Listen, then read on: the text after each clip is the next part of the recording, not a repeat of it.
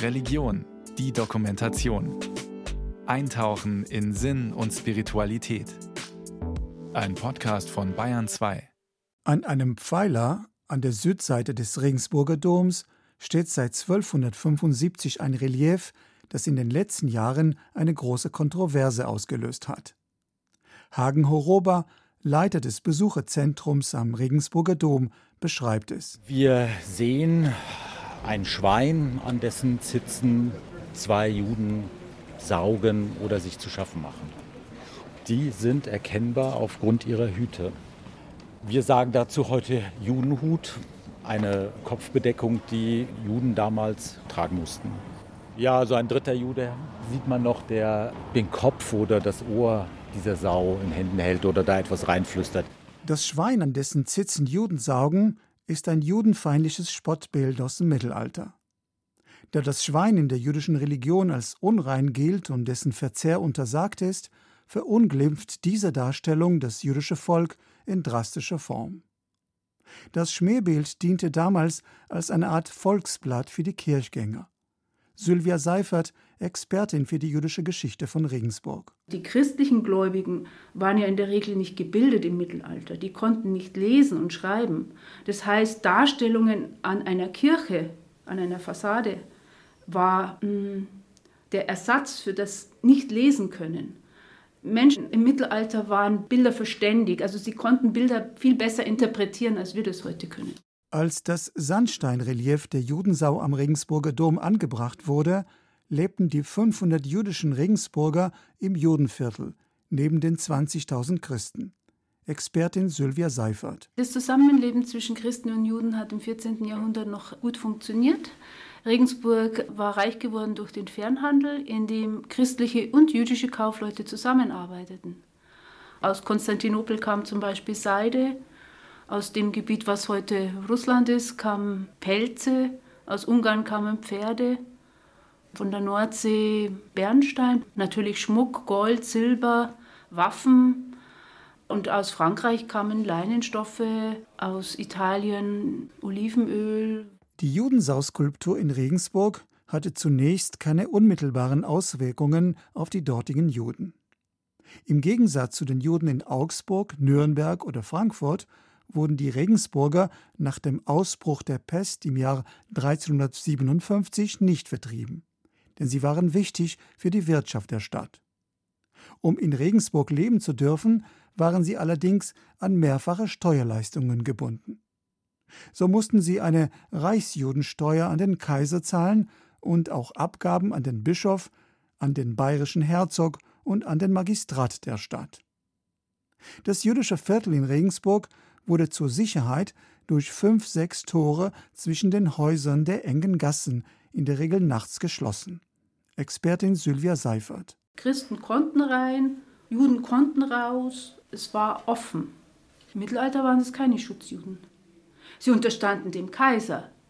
Die ganze Stadt Regensburg unterstand dem Kaiser. Es war eine freie Reichsstadt und alle Bürger, alle freien Bürger unterstanden dem Kaiser sagen wir mal, die reichen Leute, die Kaufleute, waren in der Regel freie Bürger. Die Juden hatten eine eigene politische Gerichtsbarkeit für ihre eigenen Belange. Wenn es Streitigkeiten zwischen Christen und Juden gegeben hat, hat es aber ein Gericht gegeben außerhalb des jüdischen Viertels. Ab 1450 trugen christliche Prediger zum wachsenden Judenhass in Regensburg bei, weil diese sich weigerten zu konvertieren. Ein renommierter Rabbiner wurde wegen eines angeblichen Ritualmordes inhaftiert und kam erst nach der Intervention des Kaisers frei. Der jüdische Kantor wurde wegen angeblicher Schmähung Christi zum Tode verurteilt, ein weiterer Jude auf den Scheiterhaufen geschickt. 1476 wurden sechs prominente Mitglieder der jüdischen Gemeinde von der Stadt Regensburg angeklagt, Christenkinder rituell ermordet zu haben. Später wurden elf weitere Juden in Schutzhaft genommen. Freigelassen wurden sie alle erst 1480 nach heftiger Intervention des Kurfürsten Friedrich III. Dieser wiederum wurde vom Kaiser Maximilian I., dem Beschützer der Regensburger Juden, nominiert. Ab 1516 versuchte der Stadtrat vergeblich, die Juden zu vertreiben. Expertin Sylvia Seifert. Der Kaiser Maximilian I. ist im Januar 1519 verstorben und im 16. Jahrhundert war es ja üblich, dass der Kaiser gewählt worden ist. Und das machten die sieben Kurfürsten und die mussten ja zusammengerufen werden. Zu einer Zeit, als es kein Telefon gab, dauert es natürlich, bis ein neuer Kaiser gewählt wird. Und diese Zeit nutzte natürlich jetzt der Rat der Stadt und der Bürgermeister aus, weil der wirtschaftliche Niedergang in der Stadt so arg war, dass es zu Unmut gekommen ist in der christlichen Bevölkerung und man die Juden für den wirtschaftlichen Niedergang der Stadt verantwortlich machte, was falsch war. Die Vertreibung der Juden war aber auch eine Folge der christlichen Judenfeindlichkeit, als die Judensau in Stein gemeißelt. Auch wenn der konkrete Anlass in Regensburg wirtschaftliche und politische Interessen waren. Sylvia Seifert. In erster Linie ging es um die Pfandleihe. Die Pfandleihe war ein System im Mittelalter, um das Verbot des Papstes Geld zu verleihen, mit Zins natürlich. Und dieses Verbot zu umgehen ging eigentlich nur, indem man sich der jüdischen Hilfe bedient hat. Und ich denke, dass das das Hauptargument in Regensburg war. Letztendlich, glaube ich, war der wirtschaftliche Niedergang der Auslöser, um das jüdische Viertel zu räumen und die Menschen zu vertreiben. Mit der Vertreibung waren natürlich auch diese ganzen Schuldbriefe ungültig.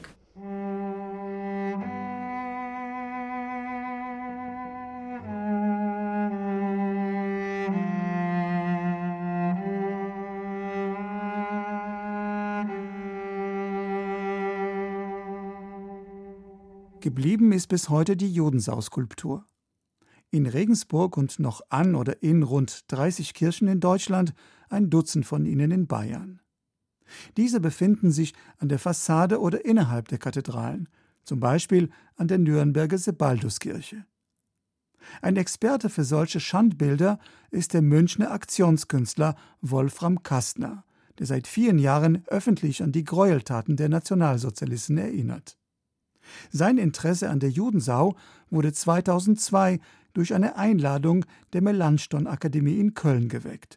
Ich bin also kein gläubiger Mensch, aber ich wurde eingeladen, weil ich als Künstler, um dort etwas zum Thema zu machen im öffentlichen Raum, zum Thema Religion und Gewalt. Und mir war erinnerlich irgendwoher, dass es im Kölner Dom eine solche christliche Sauerei gibt. Und das ist ja nun geistige Gewalt, die auch natürlich mit Pogromen zusammenhing und die damit zusammenhing, was 1933 in diesem Lande passierte. Wolfram Kastner setzte seine Aktionen in Bayern fort, zum Beispiel in der Nürnberger Sebalduskirche, der ältesten Pfarrkirche Nürnbergs und seit der Reformation eine der beiden großen evangelischen Stadtkirchen in Nürnberg an der Sibalduskirche. Da ist es ja besonders spannend. In der Nähe der Sibalduskirche war ja das äh, jüdische Wohngebiet. Die äh, Juden wurden vertrieben oder verbrannt, ihre Häuser wurden zerstört, die Synagoge wurde zerstört und dort, wo die Synagoge stand, wurde dann eine Marienkirche errichtet, die bis heute dort steht. Und an der Sibalduskirche ist eine solche Sauerei. Wolfram Kastner und sein Mitstreiter Günther Wangerin schrieben an die Vorsteher der Sebalduskirche und schlugen vor, gemeinsam nachzudenken, wie man mit diesem schweren Erbe umgehen solle. Und da bekamen wir also immer unsägliche Antworten, wie dass man unser Schreiben zum Anlass nehme, nochmal neu darüber nachzudenken. 2019 und 2020 wurden im Sebalder Pfarrhof ein jüdischer Grabstein von 1334 und eine Holzbrettertür von 1500 mit hebräischem Haussegen gefunden. Daraufhin richtete die Kirchengemeinde zusammen mit der israelitischen Kultusgemeinde Nürnberg dort die Ausstellung Stein und Tür ein. Auf ihrer Webseite beschreibt der Kirchenvorstand das schwere Erbe der Schmähplastik aus dem 14. Jahrhundert, die sich an einem Strebepfeiler des Ostchors befindet. Neben Juden, die an den Zitzen des Schweins saugen, ist ein Jude zu sehen, der der Sau die Fressschale unter das Maul hält, und ein weiterer, der ihre Exkremente in einem Topf aufhängt. So wird der Eindruck einer unauflöslichen und intimen Beziehung von Schwein und Juden erweckt. Voller Scham verbeugen wir uns vor den Millionen Opfern des Judenhasses. Wir bitten Sie und unseren gemeinsamen Gott um Vergebung. Erklärungstafeln zu den antijüdischen Darstellungen in und an der Kirche seien in Planung, schreibt Pfarrer Martin Brons. Leider stehe noch kein Termin fest.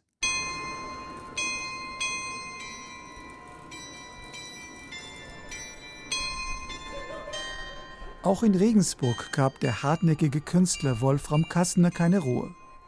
Er wandte sich 2003 an das Domkapitel der Regensburger Kathedrale, die dem Freistaat Bayern gehört. Besonders schlimm war wirklich der Weihbischof in Regensburg, der uns dann schrieb, ja, viele Vertreter der katholischen Kirche wurden von den Nazis genauso verfolgt wie das jüdische Volk. Nein, bitte, was ist das für eine Geschichtsklitterung, nicht? Das war in Regensburg von dem Weihbischof Guckenberger. Dem Schreiben folgte erst lange nichts, bis Kassner und sein Kollege Wangerin vor dem Dom gegen die Plastik demonstrierten und die israelitischen Kultusgemeinden in Bayern ein Hinweisschild verlangten. Hallo, hallo, grüß Gott.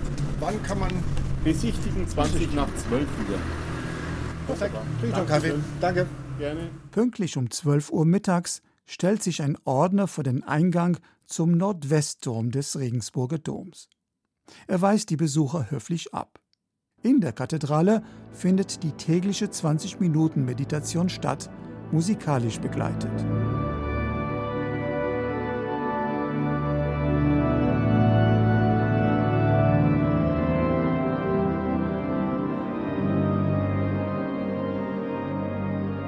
Hagen Horoba der Leiter des Besucherzentrums führt zur Südseite des Doms. Wir stehen jetzt unterhalb der Schanzskulptur der sogenannten Judensau. Unter dem Relief wurde 2005 folgende Erklärtafel angebracht. Oben an diesem Pfeiler, der zum mittelalterlichen Judenghetto wies, befindet sich die Spottfigur der sogenannten Judensau. Diese Skulptur als steinernes Zeugnis einer vergangenen Epoche muss im Zusammenhang mit ihrer Zeit gesehen werden. Sie ist in ihrem antijüdischen Aussagegehalt für den heutigen Betrachter befremdlich.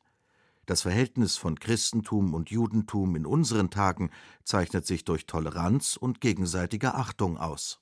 Dieser Text empörte Aktionskünstler Wolfram Kastner. Und dann noch der Obersatz, das Verhältnis vom Christentum und Judentum in unseren Tagen zeichnet sich durch Toleranz und gegenseitige Achtung aus. Diese Tafel wurde zweimal zerstört, zweimal entfernt, weil die Toleranz ja so großartig ist. Kastner und Wangerin brachten daraufhin eine eigene Erklärtafel an den Dom an. Darin liest man Der im Christentum jahrhundertelang verbreitete und geschürte Hass gegen Juden führte zu Vertreibung, Raub, Pogromen und schließlich zum Mord an den europäischen Juden durch die Nazis. Diese Schuld ist unauslöschlich. Wir werden uns allen Anfängen von Ausgrenzung, Entwürdigung oder Antisemitismus in diesem Land entgegenstellen. Die Tafel hing gerade mal einen Tag und wurde offenbar von Mitgliedern des bischöflichen Ordinariats abgerissen, so Wolfram Kastner. Er sieht einen direkten Zusammenhang zwischen der Ausgrenzung und Diffamierung der Juden durch die Kirche im Mittelalter und der Shoah. Das war eine ideologische Vorbereitung, die jahrhundertelang ja andauerte und die sozusagen aus demselben Geist gespeist war.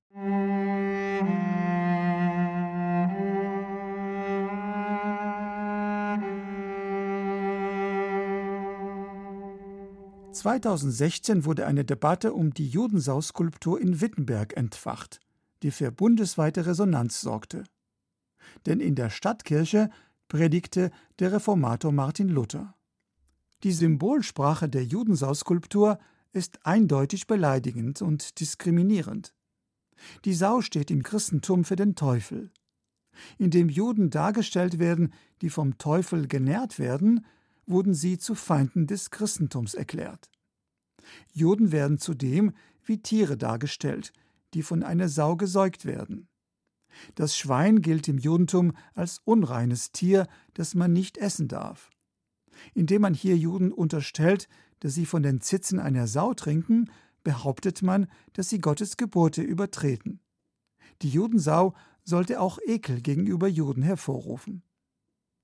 Der jüdische Aktivist Michael Düllmann aus Bonn störte sich an dieser 460 Kilometer entfernten Skulptur. Der Anlass war ein Bericht in der jüdischen Allgemeinen über eine Demonstration von Christen in Wittenberg unter dem Lutherstandbild zugunsten einer Abnahme der Judensau von der Wittenberger Stadtkirche. Und das hatte selbstverständlich mit dem 500-Jahr-Jubiläum der Reformation zu tun. Also diese Christen demonstrierten da, ich las davon und war elektrisiert. Luther, Judensau, Antisemitismus, kirchlicher Antisemitismus, da gehörst du mit hin. Für Michael Düllmann ist Martin Luther mitschuldig für die Skulptur in Wittenberg. Denn die Überschrift über dem Relief nimmt Bezug auf Luthers antijüdische Schmähschrift vom Shem HaMephoras und vom Geschlecht Christi, in der Luther 1543 das rabbinische Judentum dämonisierte. Die Judensau ist eine obszöne Lüge, weil sie die Juden als quasi Nichtmenschen, als Teufelskinder, als Satanskinder darstellt, in obszönster Weise mit Sodomie, mit Analverkehr, mit Schweinen in Verbindung bringt und darüber auch noch der Spruch lateinisch Rabbini Shem Hamephoras. Rabbini ist die Genitivform von Rabbinus. Des Rabbiners, das ist von der Skulptur her nicht erkennbar, dass es sich um einen Rabbiner handelt. Zum Rabbiner hat Luther diese erwachsene Figur hinter der Sau gemacht, um die rabbinische Namenserklärung zu diffamieren als Schweinedreck. 2017, in dem Jahr, in dem 500 Jahre Reformation gefeiert wurde, formierte sich in der Lutherstadt Wittenberg ein Bündnis vor der St. Marienkirche, der Mutterkirche der Reformation, wo Martin Luther einst gepredigt hatte. Christen hielten dort eine wöchentliche Mahnwache für die Abnahme der Skulptur ab. Bald kam auch Michael Döllmann angereist und schloss sich den Demonstranten an. Er war beim Jubiläumsfest gern der Störfaktor. Weil ja die gesamte deutsche Staatsspitze, Merkel, der Bundespräsident, Bundestagspräsident, Bundesverfassungsgerichtspräsident, die waren ja alle in der Schlosskirche. An der Stadtkirche war niemand, da stand ich allein mit meinem Plakat. Was will diese Kirche sein? Kirche des Evangeliums oder Judensaukirche? Diese Frage richtet Düllmann an jede Kirche mit antijüdischen Symbolen wie die Judensau, auch an den Regensburger Dom. Ilse Danziger, Vorsitzende der jüdischen Gemeinde in Regensburg, kann er nicht überzeugen, dass die Skulptur abgetragen werden muss. Ja, da bin ich komplett dagegen, weil wenn ich etwas wegtue, dann ist es weg und gerät in Vergessenheit und ist nur für einen bestimmten Kreis zugänglich.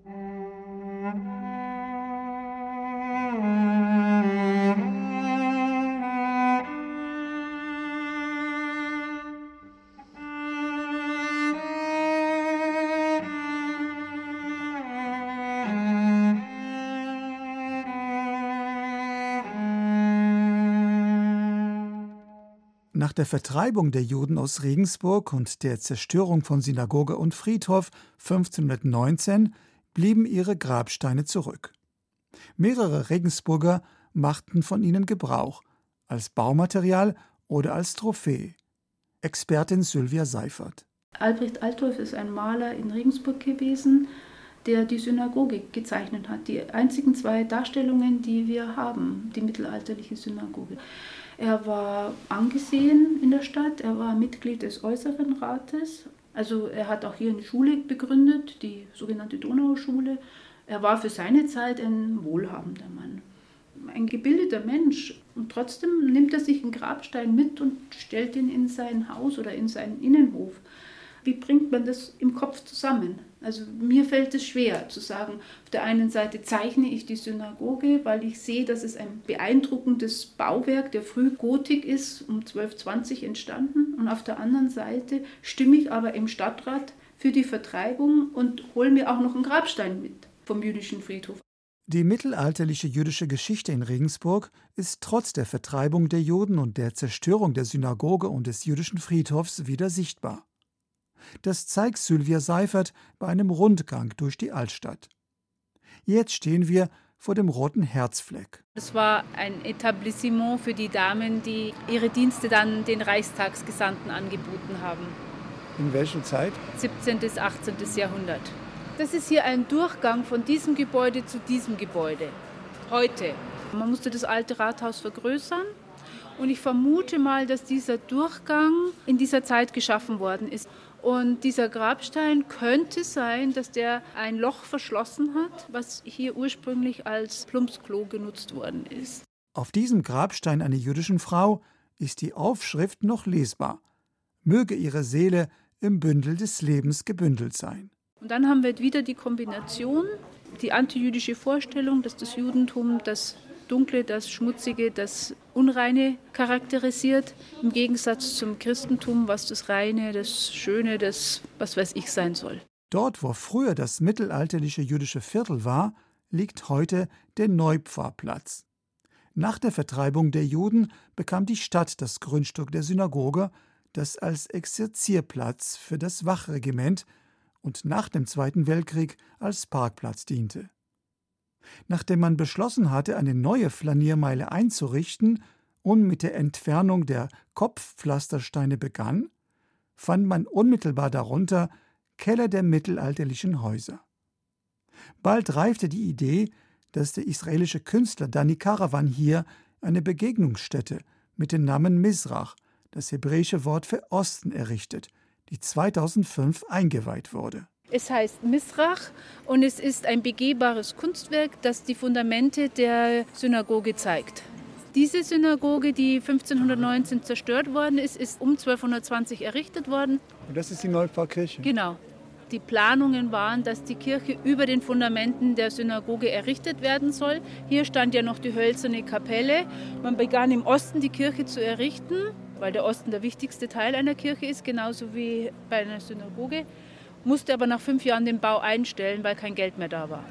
Die jüdischen Geldleiher waren bekanntlich fort. Als Vorlage für Karawans Kunstwerk dienten die beiden Zeichnungen der Synagoge von Albrecht Altdorfer, der Eingangshalle und des Innenraums für die Männer. Nur 350 Meter von Neupfarrplatz entfernt steht das jüdische Gemeindezentrum mit Bethaus. Dieses ist selbst eine Art Mahnmal an die Folgen des Judenhasses im Mittelalter. Regensburg ist ja die älteste jüdische Gemeinde in Bayern. Es gibt einen schriftlichen Nachweis eben von 981, der das belegt. Und man geht aber schon davon aus, dass es schon älter ist. Also, dass es früher auch schon jüdische Menschen hier in Regensburg gegeben hat. Ilse Danziger führt durch das Gemeindezentrum und zeigt stolz auf diese erste urkundliche Erwähnung von Juden in Regensburg. Der Kaiser erlaubte dem Juden Samuel den gebührenpflichtigen Aufenthalt. Im Flur hängen auch die beiden Kopien der Zeichnungen der Synagoge anno 1519 sowie ein Foto der Judensauskulptur.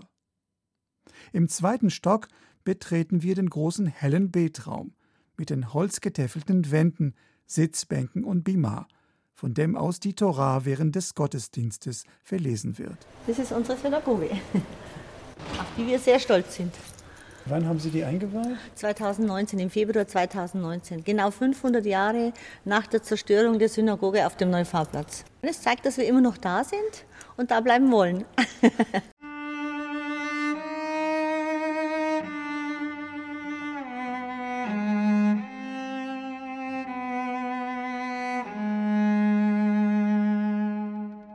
Seit Jahren kämpft Michael Düllmann nun schon vor Gericht für die Entfernung der Judensau an der Stadtkirche in Wittenberg. Die drei Niederlagen sowie der Entschluss des evangelischen Gemeindekirchenrats in Wittenberg vom Oktober 2022 zum Verbleib der Judensau merkt man dem streitbaren Aktivisten aber keinesfalls an. Die bundesweite Berichterstattung über seine Klagen verhalf sogar indirekt zu einer neuen Erklärtafel am Regensburger Dom und an der Wittenberger Stadtkirche. Auf Initiative des bayerischen Antisemitismusbeauftragten Ludwig Spendler konnten sich an einem runden Tisch unter anderem die Diözese und die israelitische Kultusgemeinde Regensburg darauf einigen. Dompropst Franz Frühmorgen vertrat bei der Runde das Domkapitel, das katholische Leitungsgremium der Kathedrale. Bislang war der Text nur in deutscher Sprache und wir haben so viele Touristen und Besucher in Regensburg, die der deutschen Sprache nicht unbedingt mächtig sind. Wir wollten deshalb auch in Englisch den Text abdrucken und das war auch dann der Anstoß, den Text nochmals zu überarbeiten, nochmals zu präzisieren und für die heutige Zeit verständlich zu machen. Die Tafel ist auch mit Breilschrift für sehbehinderte Menschen versehen. Dank eines QR-Codes kann man den Text auch anhören, der mit folgenden Worten endet. Mit dieser menschenverachtenden Propaganda wurden Jüdinnen und Juden zu Feinden des Christentums erklärt. So wurde über Jahrhunderte Hass gegen sie geschürt, Ausgrenzung, Verfolgung bis hin zum Mord waren die Folge.